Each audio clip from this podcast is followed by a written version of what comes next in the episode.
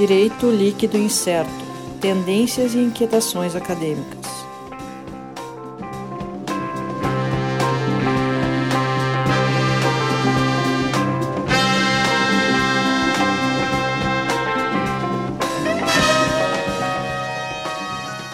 Olá pessoal, então estamos aqui continuando nosso podcast Direito Líquido Incerto. Estou aqui eu, Sandro Moraes, mais uma vez. Estou aqui com o Sérgio Gilê, Olá! com o Alisson, Alisson Capelari. Oi para todos. Então, então a gente está retomando aqui o nosso podcast, agradecendo já o pessoal que já escutou o primeiro episódio, que já nos deu um feedback. Uh, tá bem legal, estamos gostando da, da, da re- repercussão com vocês. Uh, estamos com uma conta no Twitter agora, onde a gente vai postar as informações. A conta é arroba DLI Podcast. Siga lá no Twitter, fica atento ao que, que a gente vai postando. Vamos postar ali notícias sobre os assuntos que a gente trata aqui no nosso, no nosso podcast. Como a gente já falou no, no outro episódio, a gente já fala é, direito líquido e incerto. A ideia é justamente de trazer as atualidades do, do mundo do direito, principalmente na parte acadêmica, né? essas questões eh, que estão hoje sendo objeto de discussão acadêmica. E aí a gente traz aqui hoje o nosso convidado com um assunto desse. Nosso convidado hoje é Duílio Landel de Moura Berne, nosso colega doutorando em Direito. Duílio, tudo certo, Duílio? Olá pessoal, tudo bem? Primeiro, eu gostaria de agradecer muito o convite de vocês. É uma honra estar aqui no, na segunda postagem do DLI. E me sinto bem honrado. E a ideia, eu também pesquiso bastante sobre esse novo tempo, o tempo ligado do direito com a informática. E agora, ultimamente, eu ando pesquisando um pouco sobre criptomoedas. né? Talvez tenha alguma contribuição a dar para vocês. É isso mesmo. a- o assunto aqui hoje é de criptomoedas. E é interessantíssimo, algo que todo mundo está falando. Todo mundo quer investir seus reais em, em Ethereums, em Libras, Libras facebookianas. É, Ou euro, ou libra, esterlina, ou Não. enfim. Não, dinar, sei lá. O pessoal, as libras do Facebook, os bitcoins, os mais famosos. E aí, claro que a gente pensa um pouco que porcaria é essa? o que vem a ser criptomoeda? Aí tu vai dizer assim, pô, vou pegar meu dinheiro, vou investir numa, numa corretora que vai comprar isso em criptomoedas com um código binário, sei lá, alguma coisa assim, uma chave. E onde é que está esse dinheiro? Então, Duílio, ó, explica um pouco para nós o que, que vem a ser isso. Bom, gente, é, criptomoedas e um pouquinho mais além a gente até vai discutir sobre essa denominação, mas as criptomoedas elas começaram a existir, né, elas têm, têm um- uma data eh, relativamente certa para isso, que foi o fim de 2008. né. Em 2008, o capitalismo passou por uma grande crise, mais uma das suas crises. Né? E essa crise financeira atingiu bastante os Estados Unidos, o Reino Unido.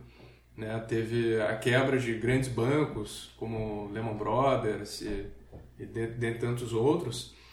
E essa crise financeira, ela, ela precipitou a publicação de um, de um artigo assinado por um tal de Satoshi Nakamoto.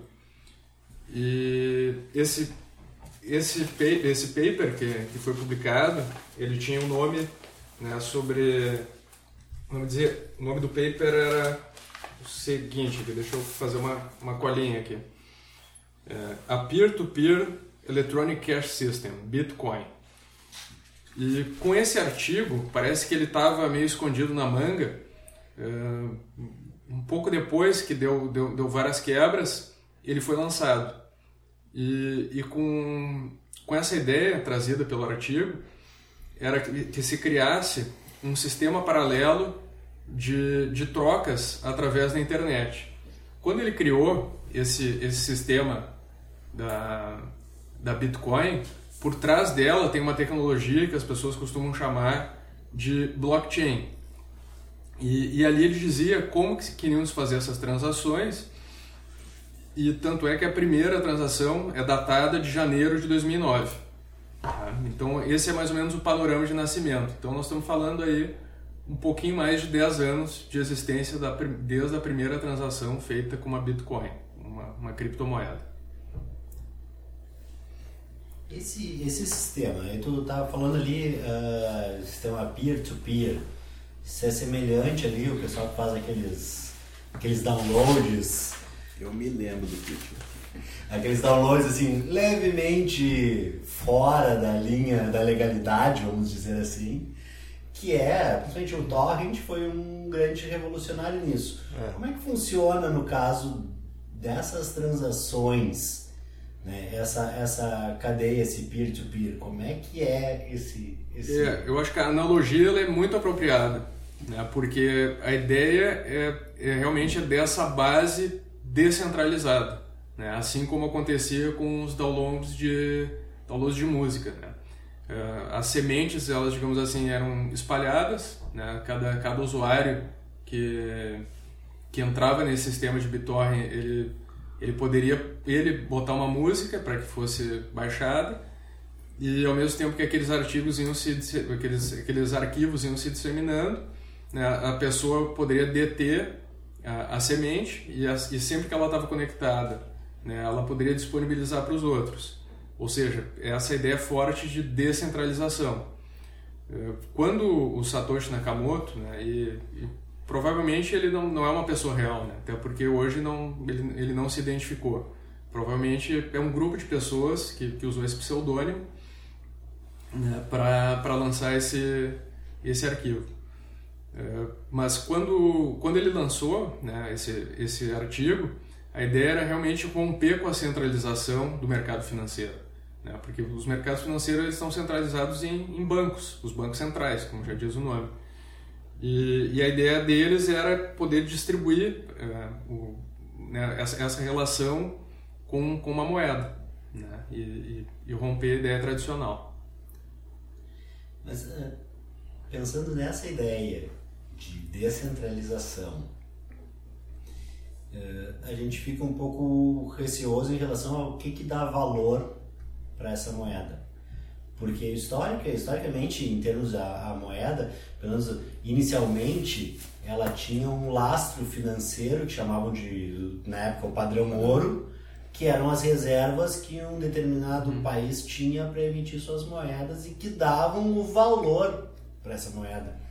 No caso do Bitcoin, sendo descentralizado, o que, que dá valor para ela? Como é que se avalia o valor da moeda sem uma base, sem um, um, uma, uma coisa concreta de, de, de, vamos dizer assim, de... Tangível. Tangível, exatamente. Né?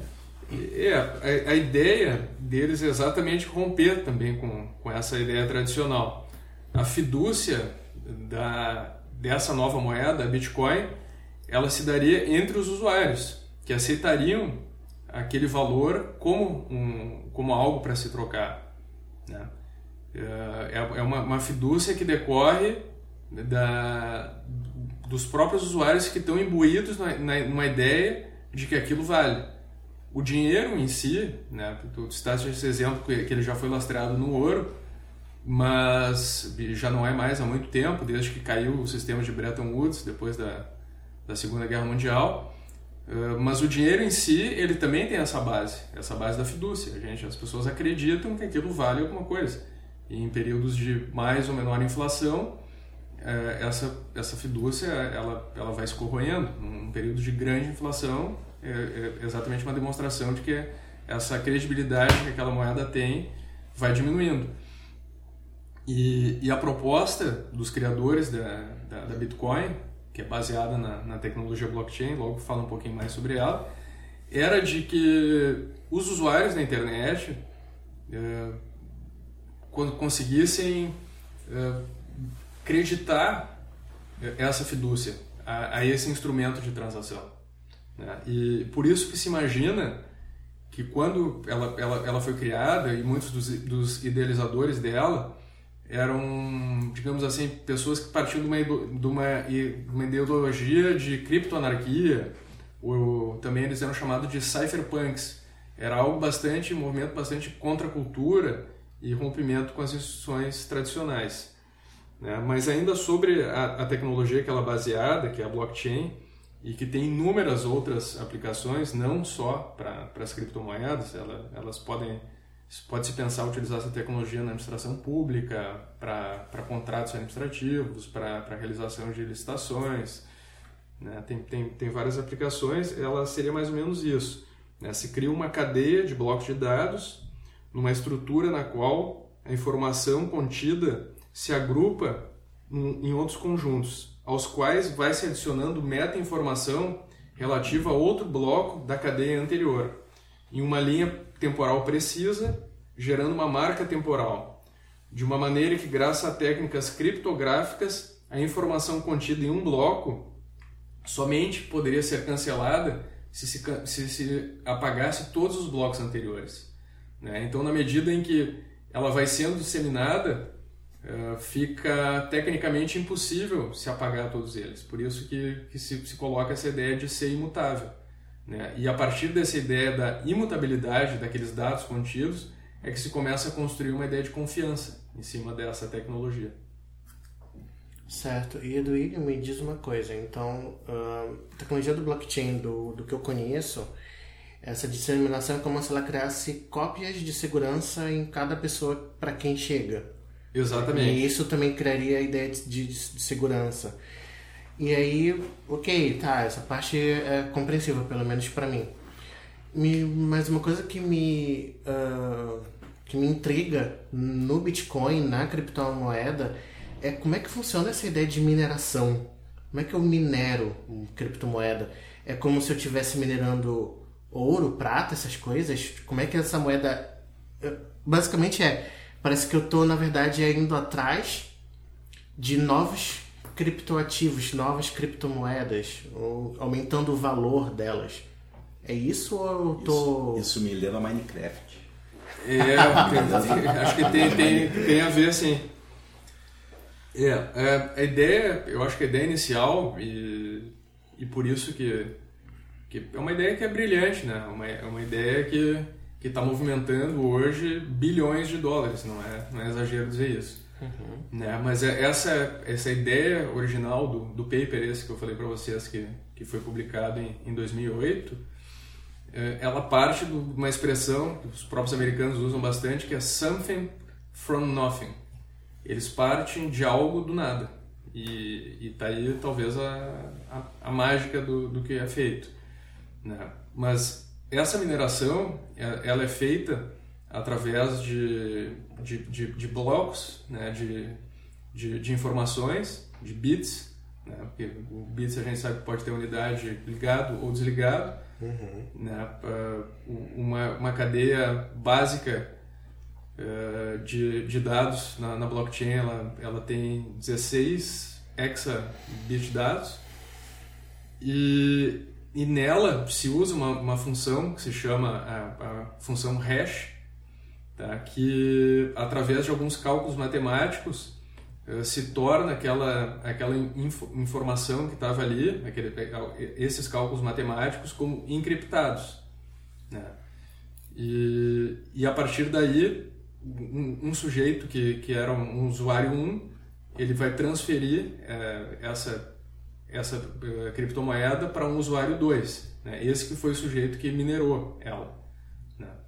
E, então ele, ele cria ela através de cálculos matemáticos e, e informações precisas que vão ficar num, num HD, né? que pode ser transferível, pode ser um HD físico de uma máquina, né? e, e que depois passa para uma nuvem, e até que alguém possa fazer essa aquisição e, e, se quiser também de, deixar numa carteira virtual ou, ou num, num pendrive, por exemplo. Então, basicamente, mineração são, são equações matemáticas sendo decifradas? Sim, acho que essa é uma ótima definição. É, é, um, na verdade, é um processamento de Sim, dados. Sim, é um processamento né? de dados através e de operações matemáticas. E até a, a questão de mineração, a, o problema da questão de de uso de energia. Sim. Né? Porque os computadores, para fazer esse trabalho, né, demandam energia. E aí, justamente, acho que uma das pontas em relação a valor. O quanto vale uh, essa, esse trabalho do computador para minerar e criar um Bitcoin em relação ao quanto vale efetivamente o Bitcoin. Quanto se gasta numa operação de mineração para se obter um Bitcoin. Sim. Não, fora os próprios insumos para construir o computador que vai minerar. Sim. Então é. É, é e a gente está é- falando de, de processamento em, É. em larga escala, né? Sendo de dados Isso. com, com bastante, até mudando um pouco aqui, fugindo, mas eu estava vendo uma, uma cidade que a energia elétrica era muito barata Uhum. em função de uma, de uma hidrelétrica que possuía na cidade, de modo que a, a, a energia era sub, subvencionada pela instalação de energia da hidra- hidrelétrica. E aí várias operações de mineração de Bitcoin foram instaladas na cidade, porque a energia elétrica custava pouco. É uma dessas eh, dos efeitos colaterais, efeitos diversos em relação à, à própria atividade econômica. Para mim parece como se, nesse caso, né, o, até comparando com a, o papel moeda ou a moeda metal, um centavo deixou de ser produzido porque estava ficando muito caro. Sim. Não Mas é- muito para produzir a moeda de um centavo. Custava muito. Então, a, a própria moeda, moeda de um real, ela não Não custa exatamente um real, né? Ela, ela ela custa um pouquinho mais, um pouquinho menos, não, não sei precisar, mas produzir papel moeda, seja cédula, seja moeda de metal, custa dinheiro. Ou seja, custa dinheiro produzir dinheiro. E nesse ponto, ah, seria a mesma coisa, ou seja, procurar um material mais barato. Vou, vou fazer papel moeda com, com, com, com umas tecnologias ma- ma- mais caras para conferir a autenticidade aquele do, a- o papel moeda em si. E aí, de repente, descobre uma nova tecnologia que barateia a autenticidade do papel moeda. E aí, no caso da criptomoeda, não, vamos então fazer uns supercomputadores com materiais mais baratos, porque a gente desenvolveu tecnologia para isso. Vamos colocar então esses supercomputadores que estão minerando criptomoeda em lugares onde a energia é bem barata e assim diante. Consigo fazer essa analogia, sei lá. Ou não, será que eu estou falando besteira? para variar. É possível, é bem possível. Eu acho que Qual é? É, em relação às bitcoins, né, a organização, né, que idealizou ela, ela ali tem as orientações precisas do ponto de vista tecnológico como fazer essa mineração, né, e, e não é nada corriqueiro, né, a gente pode procurar na internet e, e ver a, a cifra da Bitcoin Genesis, que é aquela primeira eh, Bitcoin que foi transmitida, isso lá em 2009 né? É, São, são números e, e, e- e algumas letras também, até certo ponto, quase ininteligíveis, né? e decorrentes desse tipo de cálculo. Mas ali tem a orientação de como se fazer isso. É, na medida em que vai aumentando o número e, e vai se agregando cada vez mais transações, o cálculo vai ficando mais complexo mesmo. Né? E, e, e realmente quem está interessado em fazer isso tem que se especializar, tem, tem que ter né, instrumentos tecnológicos avançados para fazê-lo. A, a primeira transação, inclusive, né, para quem tiver curiosidade, botar, se, se botar no Google ali Bitcoin Genesis, vai, vai ter acesso a ela. A primeira transação ela foi marcada no tempo, do, do dia em que ela foi feita, com uma manchete do, do jornal Times, jornal britânico, né, que foi do dia 3 de janeiro de 2009. E a manchete do jornal era uh, Chancellor on brink of a second bailout of banks. Né, E isso estava se referindo ao chanceler britânico, que ele estava à beira de fazer um segundo resgate financeiro para os, brancos, para, para os bancos. Né, Esse, o, o chanceler, se eu não me engano, acho que era Gordon Brown na época, né, o que também, de certa forma, reforça essa ideia de contracultura e romper com o sistema, pois na própria primeira já, já vinha uma, uma notícia, já vinha uma mensagem né, que, que depois se, se verificou na transação, que era para romper com essa ideia do, do, do mercado de capital tradicional. Né? Lílio, então me, me diz uma coisa, assim, a gente está falando de uma transação virtual aí, Uh, isso é semelhante àquela operação que eu faço com que eu tenho dinheiro no banco, eu uso o cartão lá e pago com o cartão. É o mesmo tipo de transação? Uh, não, na verdade não. Essa é uma pergunta bem importante para a gente fazer uma diferenciação. Né? A gente poder pensar numa ideia de diferença de classificação. Né? Uh, que seriam, primeiro, pegar uma moeda eletrônica. Tá? Essa moeda eletrônica ela tem um, um conceito que é, é dado pela própria lei, né? Tem a Lei 12.865 de 2013 aqui no Brasil. E a moeda eletrônica ela é equiparada à, à moeda em papel. Né? Moeda eletrônica é a mesma coisa do que, do que real no Brasil. Né? E essa que, essa que é a transação que se faz com cartão de crédito, ou quando se vai né, fazer uma, uma transferência. Quando então, eu compro a minha cerveja lá, passo o cartão de débito lá. Exatamente. Aí tu tá usando a tua moeda eletrônica. Eh, por outro lado, né, bifurcando entre a moeda eletrônica, tem a moeda virtual, ou melhor, as moedas virtuais. Né, que por sua vez ainda elas podem ser divididas entre moedas virtuais não conversíveis, ou também chamadas fechadas, e moedas virtuais conversíveis, chamadas de moedas abertas. Eh, moedas virtuais não conversíveis, o exemplo mais, mais típico, uh, são, são moedas que, que são usadas em jogos de videogame. Né? Tu entra na, naquele mundo virtual da, da, daquele jogo. No Second Life. Poderia ser. O, Eu sei bem o que, que é isso. Tem o, Moedas... o Warcraft também é um, é um, jogo que, que tem, tem um comércio disso. E se usa só ali. Não, não se pode tirar aquela moeda dali para fazer uma, uma, aquisição em qualquer lugar. Né? Ela, ela, ela, ela, vale ali dentro. Já as conversíveis, né? e, e aí é que se cria realmente o, o mercado forte da, das criptomoedas, eh, são aquelas que podem ser, ou melhor, se pode usar uma moeda nacional para comprá-las. Né? É, é, elas começam a, a, jogar é, entre esse, esse mundo, digamos assim, o mundo da, das moedas nacionais e, e, o mundo dessa, dessa moeda virtual.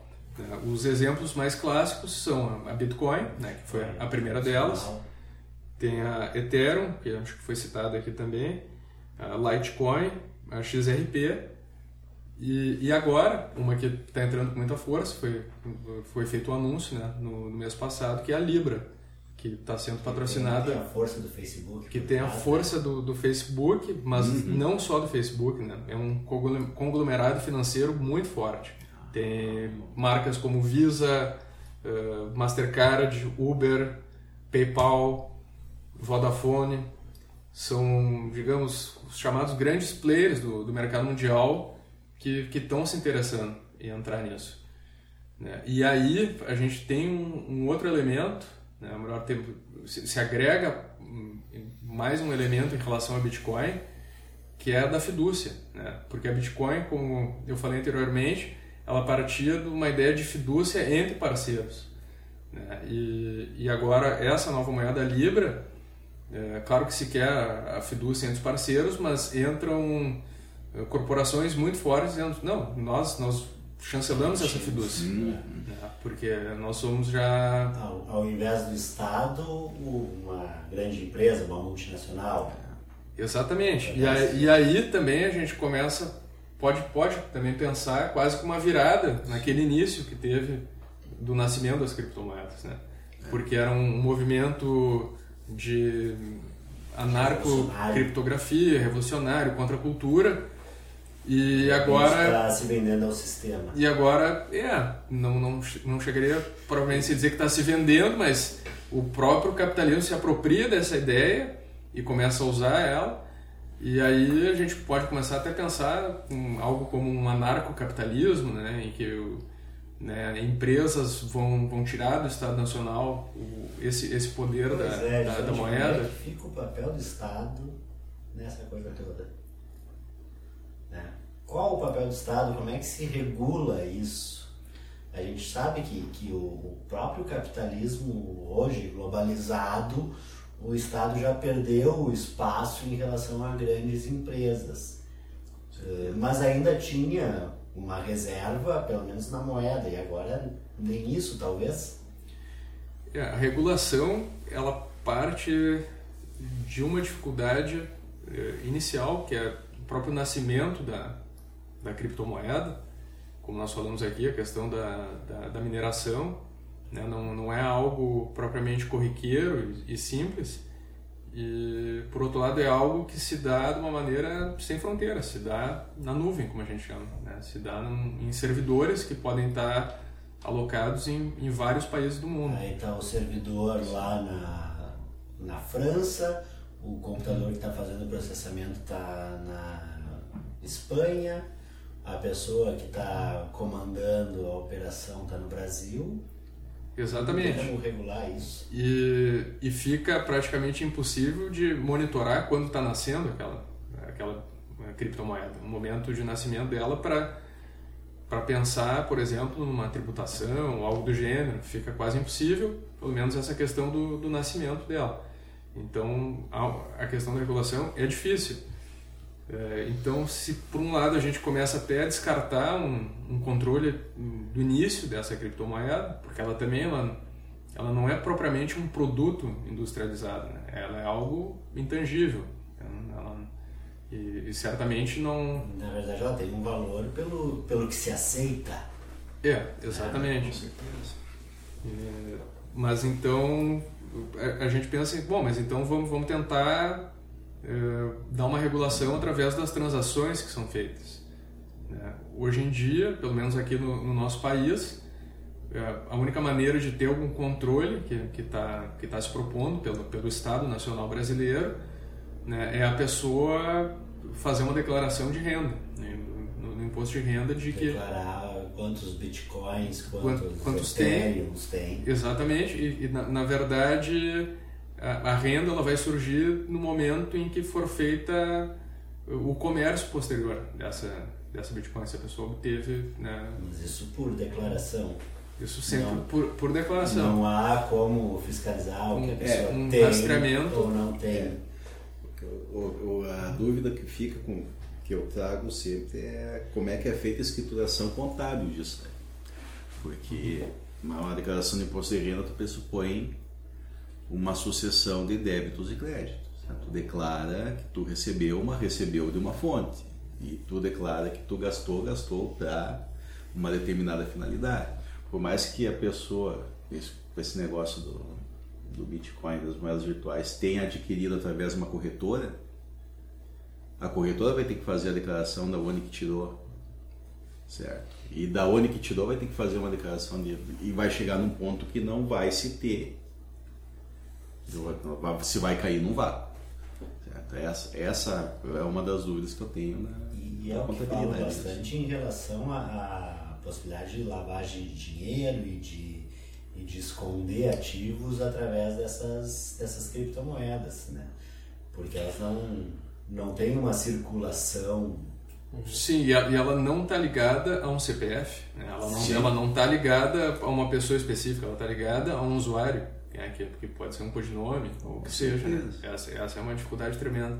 Mas aí que tá, será que o Estado não poderia entrar nessa cadeia do, do blockchain que fundamenta o, o, Bitcoin, o Ethereum, enfim, a criptomoeda em si, para monitoração?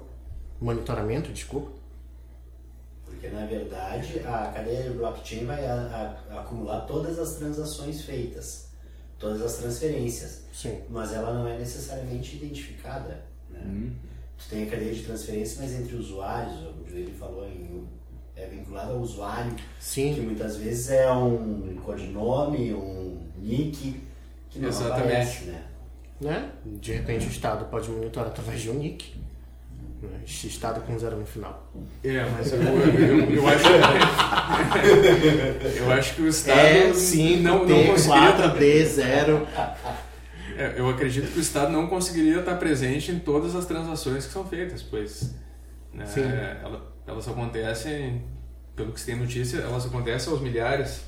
Né? Para vocês terem uma noção, né, o, hoje se estima que o, o mercado só da, das bitcoins é um mercado de 40 bilhões de dólares.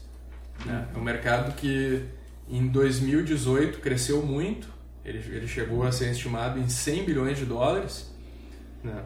na época que a, a, as, as bitcoins foram super valorizadas, chegou a ser transacionado uma bitcoin por 20 mil dólares, né?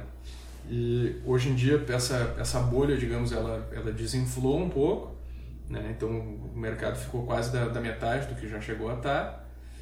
É, mas vocês podem imaginar quantas transações que geram, né? Então não, não, eu não consigo imaginar que o Estado teria perna para mapear tudo isso, né? Hoje em dia a alternativa é essa. Né? Mas isso já nos remete a uma pergunta que qual seria a natureza jurídica das, das criptomoedas, né? Mas assim, antes de tu entrar nessa questão, até me questão de investigação com relação a isso, né? Tá, o Estado ele vai entrar porque ele está vendo suspeitas, ele vai precisar de um mandado judicial para começar a entrar, enfim, né? São questões que, que, que fogem né, daqui só me surgiram agora. Agora, como é que se prova essas coisas? Né? A gente entra em questões de como é que se, como é que se faria a penhora de uma criptomoeda. Como é que se faria. Ordem de bloqueio de blockchain. É, uma ordem de bloqueio de blockchain. Tudo isso é, já é para a área processual, né? E puxando um pouquinho. É, é, que, é, que o, é que o Estado ele, ele não vai poder entrar em algo que ele não conhece, que ele nem, nem, nem sabe que existe. Então, a gente volta. Como é que é feito o armazenamento, só retornando um pouquinho, né? o armazenamento das criptomoedas, especificamente vamos falar da, da Bitcoin, a primeira delas. Ela poderia ser armazenada online, numa nuvem, que vai estar no servidor, ou offline, que é quem costuma fazer negociações com elas chama de cold storage, que seria um HD. É, eu, um HD, no pendrive. Eu guardar ela de maneira fria, né? Seria isso. Exatamente, fica num num HD ou num pendrive, né? um, um cartão eletrônico também pra, feito para isso.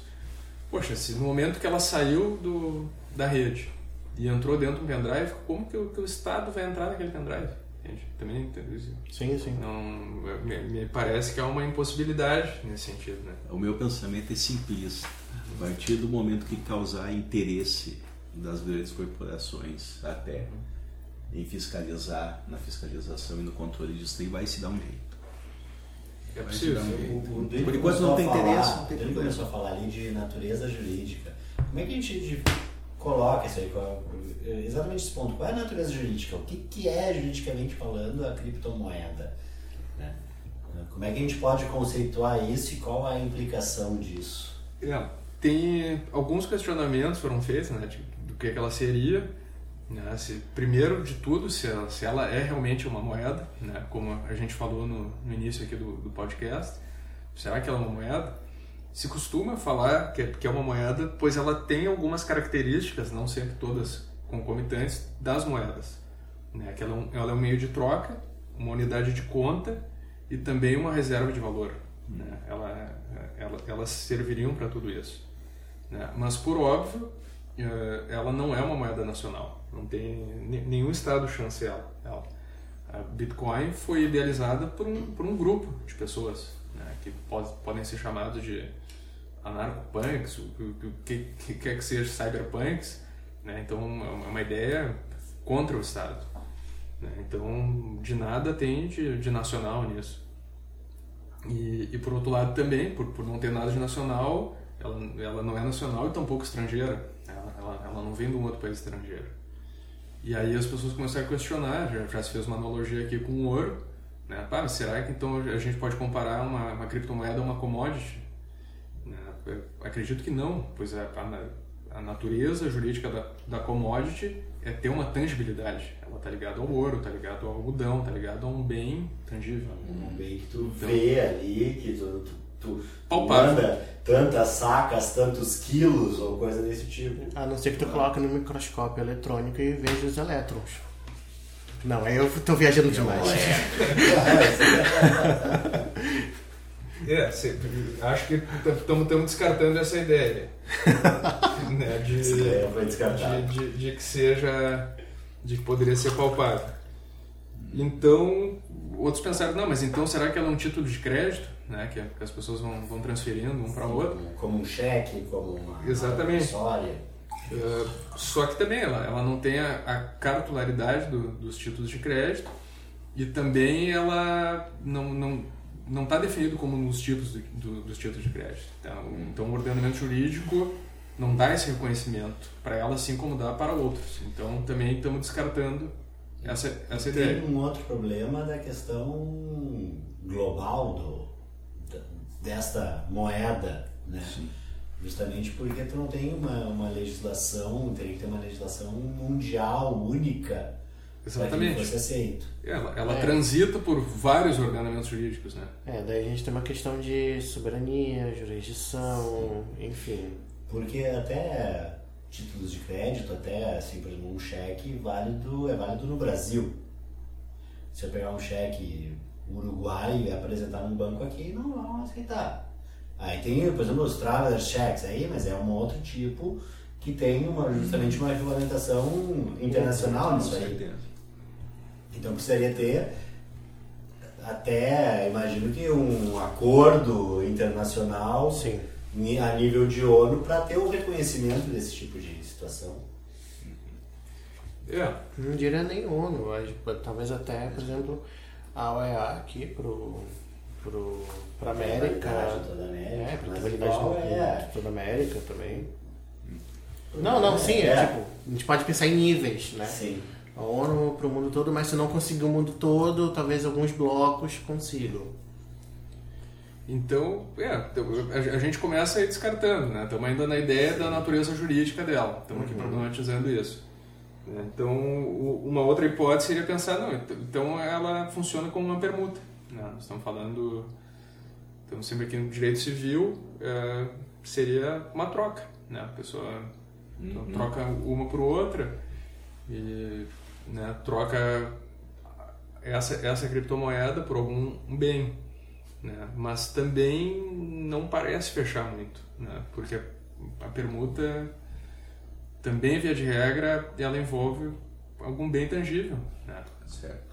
Né? É, não, não, não se- ninguém faz permuta de dinheiro. O máximo tangível até aqui é o HD. Se tá salvo no HD, tu passa até o HD para outro. É. Ex- ex- do exatamente.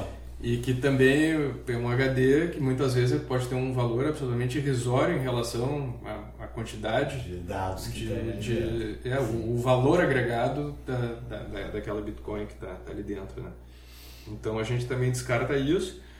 E, e aí vem também uma, uma outra reflexão que se faz sobre a natureza jurídica, que eu acho essa, essa também é- essa é relevante, né? mas que de alguma forma acabou sendo descartada, pelo menos por hora, no, no nosso ordenamento jurídico, de que ela geraria, as transações de criptomoedas gerariam uma obrigação natural né? entre, entre aqueles usuários.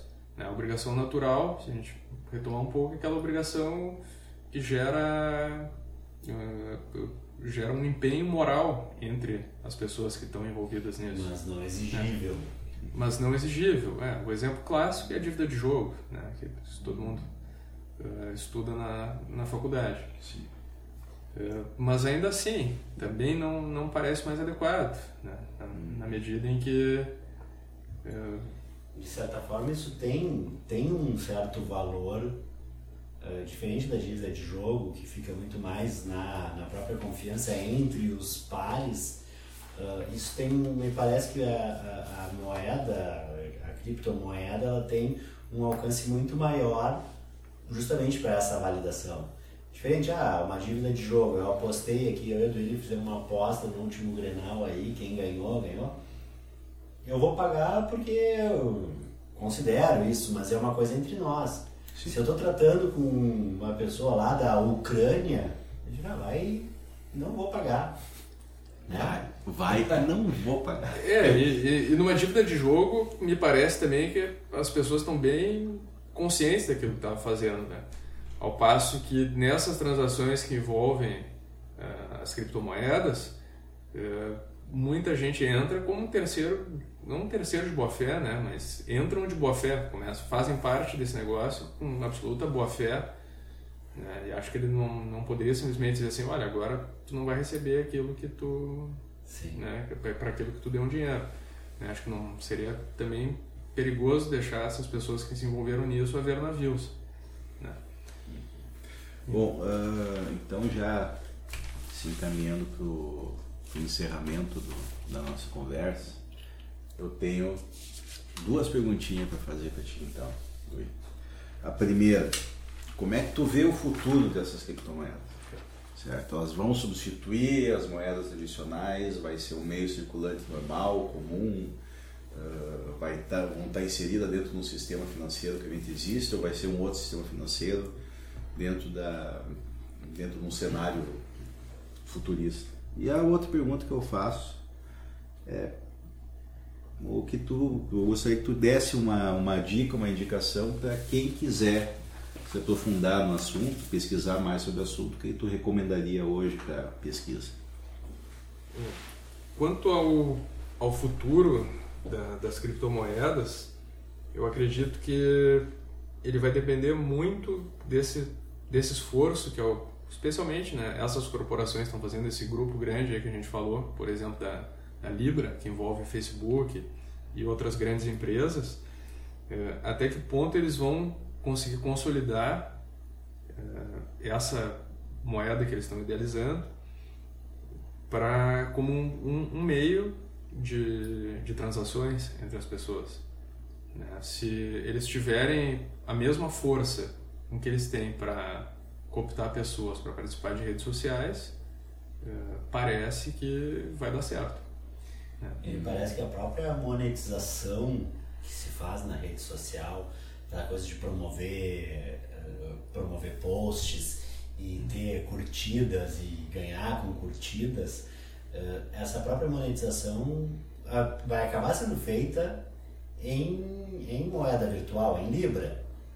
Né? Até como um impulso para tomar em conta, para substituírem os, as moedas tradicionais. Né? É, essa é uma reflexão bem pertinente, né? E, e aí, a, até agora, em certo ponto, pode ser até um pouco assustador, né? Porque, se as pessoas têm estímulo com curtidas que não valem nada, imagina quando essas curtidas começarem a valer alguma coisa. Né? É, o, o, o, YouTube ainda, o YouTube é um exemplo que trabalha com, com monetização de conteúdo a partir de curtidas e de visualizações. E é a mesma coisa, e, a, e, o, e pelo outro lado, tu, a pessoa que faz o vídeo lá também promove, paga para botar o seu resultado, o seu vídeo entre os os, as sugestões. Uhum. Essa é a monetização que está se vendo hoje em rede social. Não se duvida que o Facebook também é, é, entre nesse, nesse ponto e aí com certeza vai acabar introduzindo a Libra nessas transações e as pessoas vão acabar ganhando Libras na, na rede social e vão ter que converter isso e usar. E daqui um pouco não se descarta. Uh, lojas físicas aceitando pagamento em libras, libras facebookianas, não libras esterlinas. Né? Se ainda existirem as lojas físicas. É, é possível.